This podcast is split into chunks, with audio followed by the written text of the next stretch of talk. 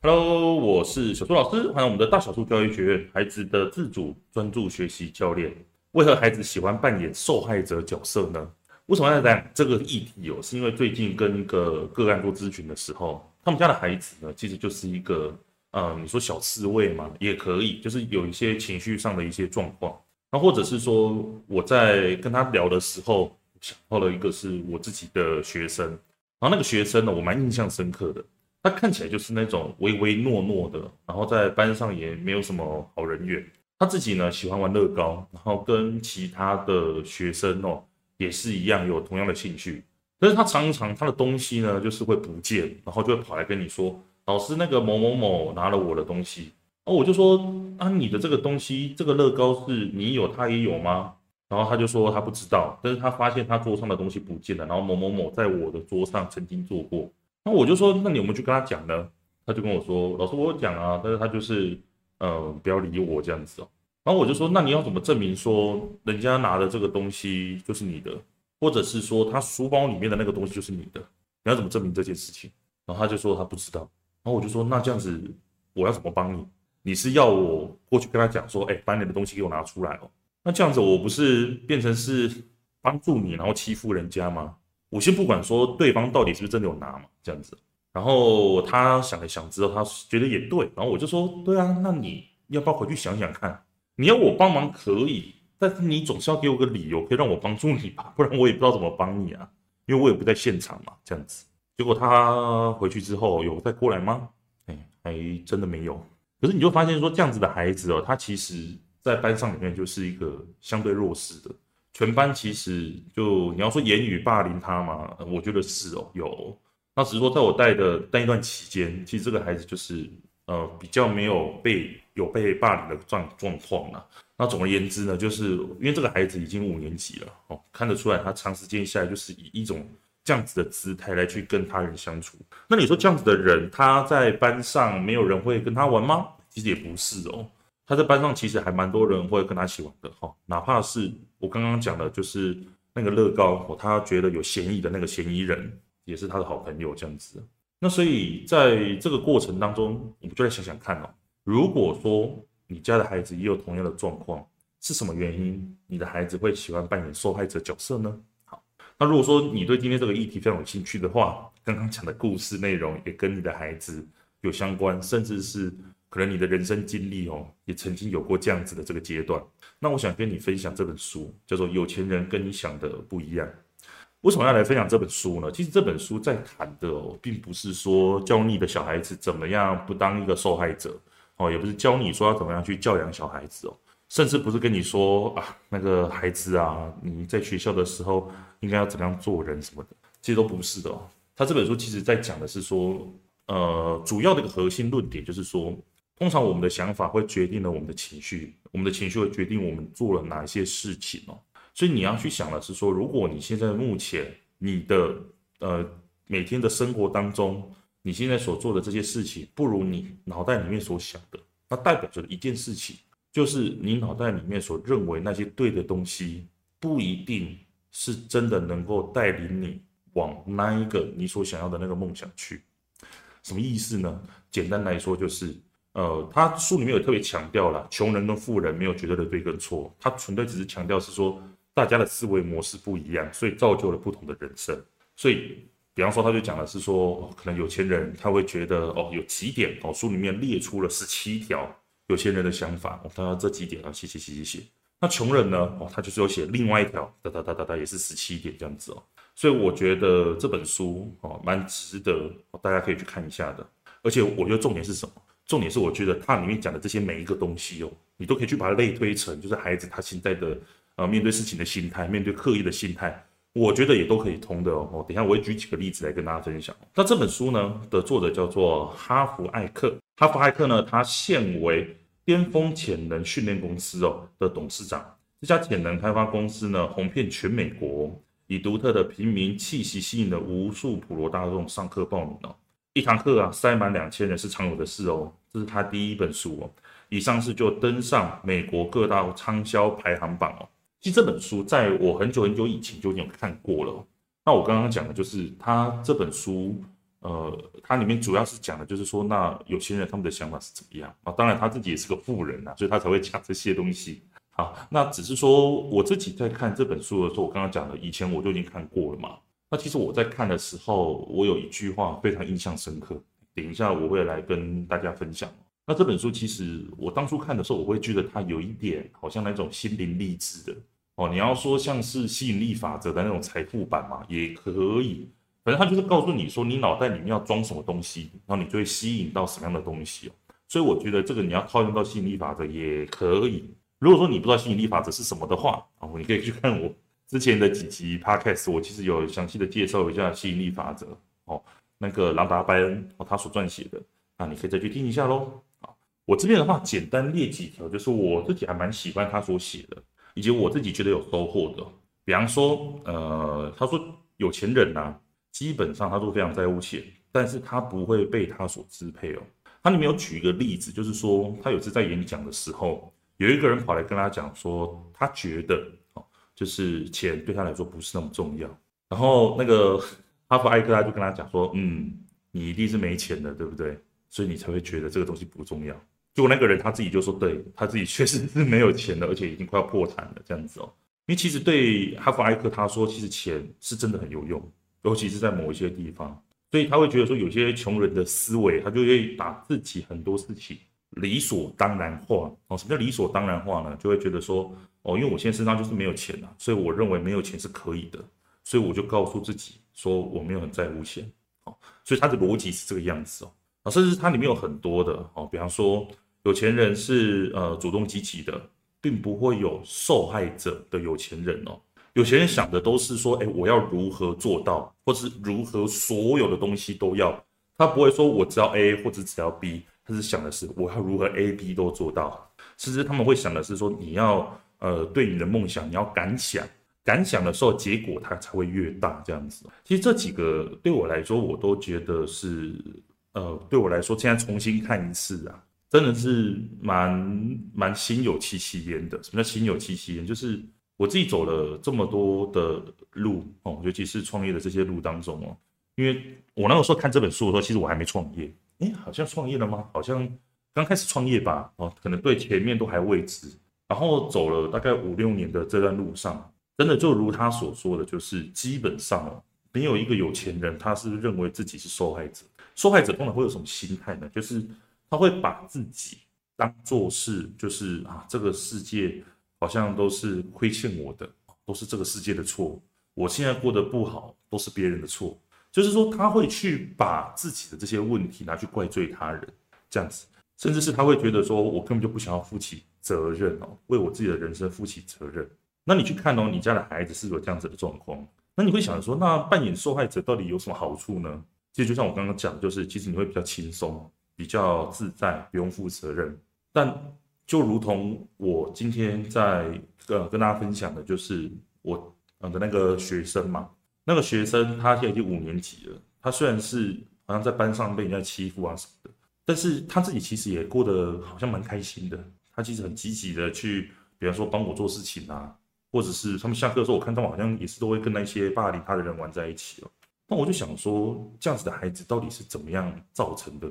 其实像这样的孩子啊，他从小到大他所接收到的资讯啊，我觉得哦，依照我自己咨询这么多年的经验，我觉得家里的父母基本上都是会直接去跟孩子说你应该怎么做比较好，甚至是哦提到这件事情，甚至是很多时候，嗯，我我觉得是情有可原的，就是说在幼稚园的时候，呃，小朋友都会被那个大人讲说，就是你有什么事情你要马上跟老师说哦，你有什么危险，有什么不开心的你要跟老师说等等的。但这样子的习惯其实会造就成，就是小朋友他现在一遇到事情，他就直接找老师。到了国小的时候也是这个样子，甚至到了五六年级哦，这个个案也是这个样子。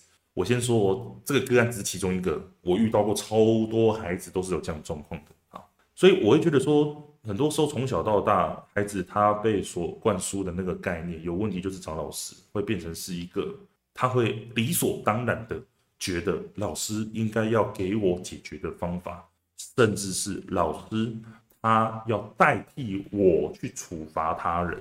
我有另外一个个案，他也是这个样子，就是他也是我去带班级的时候，基本上他就是因为我也不熟嘛，然后他那时候坐在位置上，有一个小朋友，他就是从他的位置上跨过去，他就觉得很生气，说奇怪啊，你怎么没有经过我的同意就可以这样跨过去？他就跑过来找我，然后我就问他说，那你觉得该怎么办比较好？结果他一这样子听我问，他整个傻住，你知道吗？我就说，对啊，那你觉得怎么做比较好？你你要告诉我啊，我我还可以帮你啊。然后他就跟我说。哦，我们老师就说他有这样子行为的话，班上有这样子习惯，影响到别人的话，要罚写课文一遍。我就说，可是你们老师今天请假，今天这堂教室哦，就是今天这个教室里面的老师是我呢。我现在要你给我想一个方法，你觉得怎么做比较好，来告诉我。然后他就回去想，想想之后，下一节课他跑过来，他就跟我说，老师，我觉得你要惩罚他。然后我说，那你要怎么？你觉得我要怎么处罚他？他就说，嗯。就是罚写课文，请他罚写课文，或者是把他叫过来跟他说他这样做不对。我说哦，所以你觉得这样处罚他你是可以接受的？他说对。说 OK，好，那你就跟他讲，你去问他这样子的处罚他可不可以接受？他如果可以接受，OK，我们就这样做。当然想当然就是小朋友过去之后，就是那个对方就不接受嘛。然后 到最后就光这件事情我就处理了一天哦。到了下午的时候，那两个小朋友就过来，我就请他们两个自己去找一个方式可以解决，我就不接手了这样子。然后他们两个自己讨论完之后，反正他们就自己想到了一个解决方法哦。然后什么解决方法呢？就是那个对方下次不要跨跨过去，要的话请他绕路过去这样子哦。就是他们自己找到的方法，我就说 OK 啊，好，那就这样子，好，拜拜。然后我就可以去专心的做其他事情了。但这样就会遇到一个状况，就是我光处理一件事情就要花很多很多的时间了，那其他事情都不用做了，是不是？所以你看到光一件事情哦，我们拉回来填一个个案，就是我说那个在班上被长期欺负的那个孩子，玩乐高长期被欺负的那个孩子。如果说老师们都没有时间去处理他的状况，如果说孩子在家里面，大人都直接给予他方法，给予他解答，那代表什么意思？这个孩子。他过着是一个根本就没有选择的人生呐，他可以理所当然的把所有的问题都推给别人，更重要的是，他觉得自己根本就是一个受害者的角色。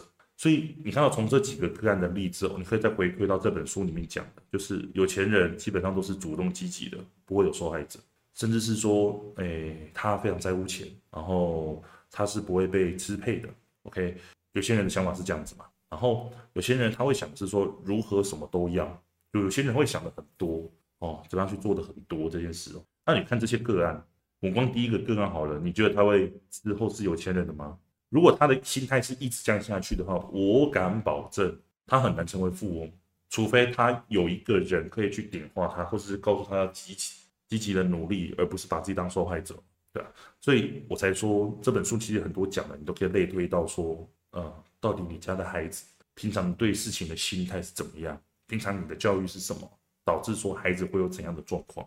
对啊，其实我我最近看了很多的书，然后也陆续的跟了很多个案做咨询。我真的越来越觉得说，就是你说那种分数高低哦，真的越来越觉得真的不是那么重要。真的，我从以前就这样觉得了，但是到了现在，我更确定真的不是那么重要。你说孩子如果这种心态，他能够考高分，那又如何呢？那又如何呢？对不对？他在外面，然后被欺负，然后又怎么样？他只是可能比较会读书，然后分数高一点，所以呢，这样懂我的意思吗？对吧？那他自己的心态，这些平常的习惯，都没有人可以告诉他，甚至是大人不觉得说这是个问题的话，那我们当老师的也只能就是祝福他这样子啊。OK，好，所以说。这件事情呢，其实我我是真的蛮看重的，也蛮印象深刻的。好，我拉回到这本书哦，这本书里面还有一个是我在第一次看到这本书的时候蛮印象深刻的。到了现在哦，想起来我都觉得有一些不同的心境跟看法来跟大家分享。这本书里面有一个环节讲到的就是说，有钱人都是边做边修正的，穷人都是觉得准备好再出发。这件事情其实你看平常的那些什么什么正能量语录啊，那些都都有啦。可是在这本书里面，在我当初看到的时候，对我来说是一个非常大的冲击。为什么呢？因为我自己就是一个典型的，就是准备好了再出发的那一种。那我那时候看到这个话的时候，我就想到是说啊，什么叫边做边修正？但是我那时候心里面就种下了一个种子，就是说哦，所以先做了再说就对了。然后后来在慢慢慢慢过了几年之后，我的心态上转变成就是，真的很多时候你说到底谁要给你答案呢？好像也没有人会给你一个正确的答案。那你唯一能做的就是什么？真的就是边做边修正啊！真的就是边做边修正啊！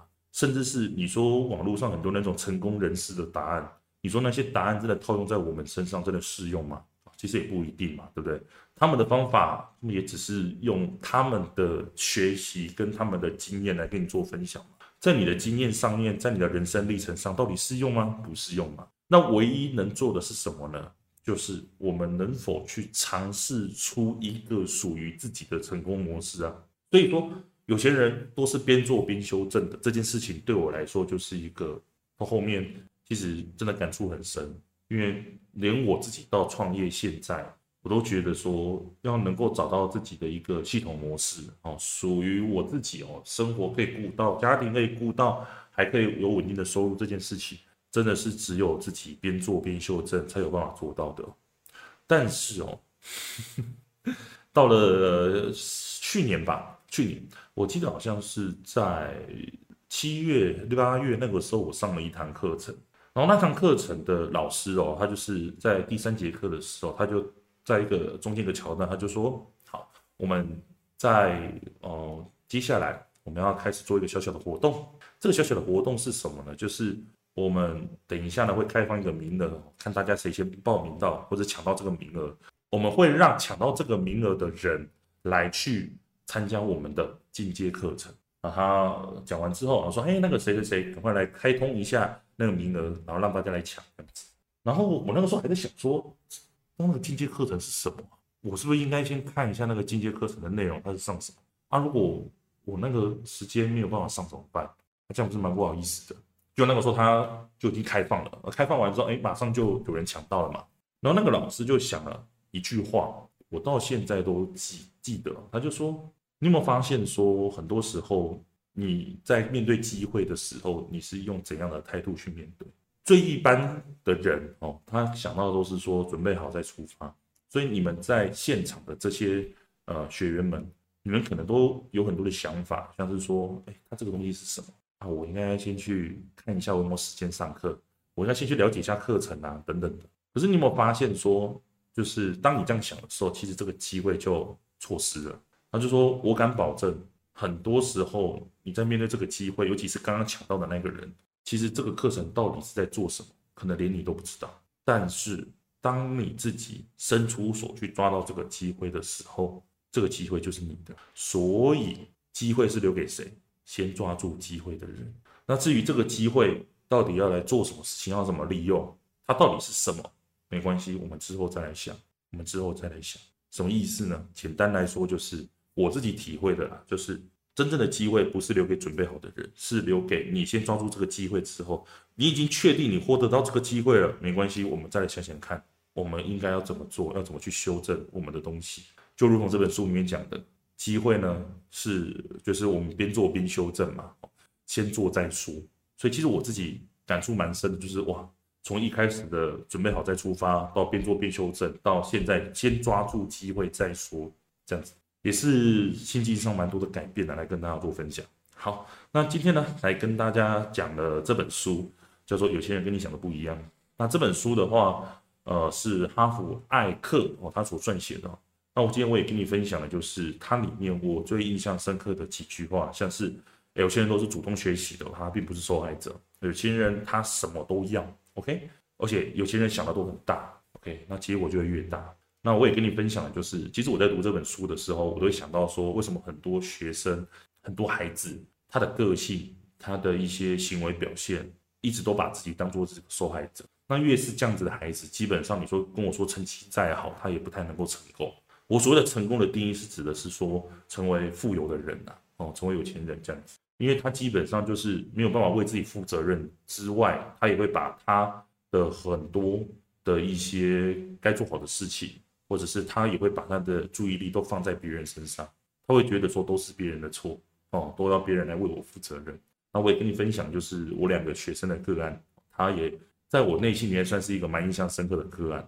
导致说我自己再去看孩子的时候，遇到这样子的孩子，其实我也觉得说，有时候真的会觉得说，他们都把他们自己摆在一个受害者的角色了，那你要怎么样去去去协助他们呢？他们都觉得他们自己这样子很合理的。那我也跟你分享最后一个就是，呃，在这本书里面讲到说，有钱人都是边做边修正的。给我一个非常非常大的触动，就是边做边修正这件事情变成是我的，算是我的座右铭。很多时候我在面对孩子的时候，我都跟他们说，没关系，先做再说了，之后我们再慢慢改就好了。哦，我不需要你一次拿满分给我，没关系，先拿一分两分的东西给我就好了。为什么要这样说？就是要让孩子了解，我们人生啊，真的很多时候都是试错试出来的。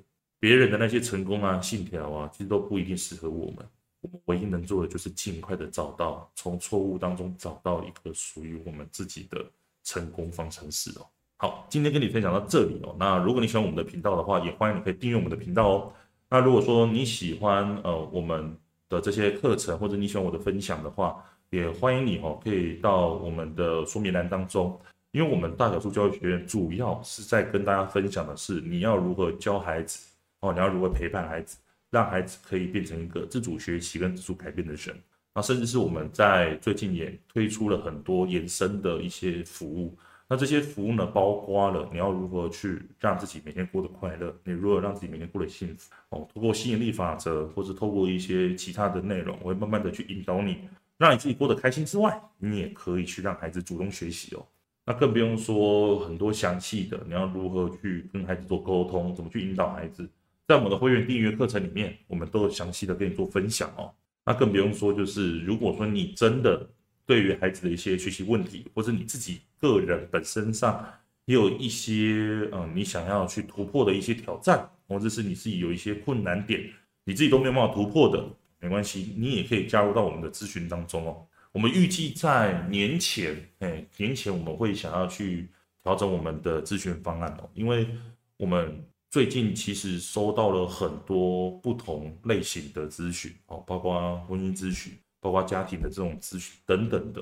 所以我在想的是说，呃，就是我跟老师们讨论了，就是为了要去更详细的去服务到哦，去陪伴到每一个个案来到我们的面前，所以我们想要再去更详细的去分类我们每一个呃陪伴或咨询的方式哦。那当然，我们的咨询的价格也会有所调整。那如果你有需要的话，哎，我们在年前当然是有优惠啦。那你也可以到我们的说明栏当中哦，去点选我们的一对一咨询的连结哈。那在年前哦，最后一波的优惠当中，然后来找我看要怎么样去，不管是协助孩子或是帮助我们都可以哦。好，那我们就下周再见喽，我们就咨询和课程见啦，拜拜。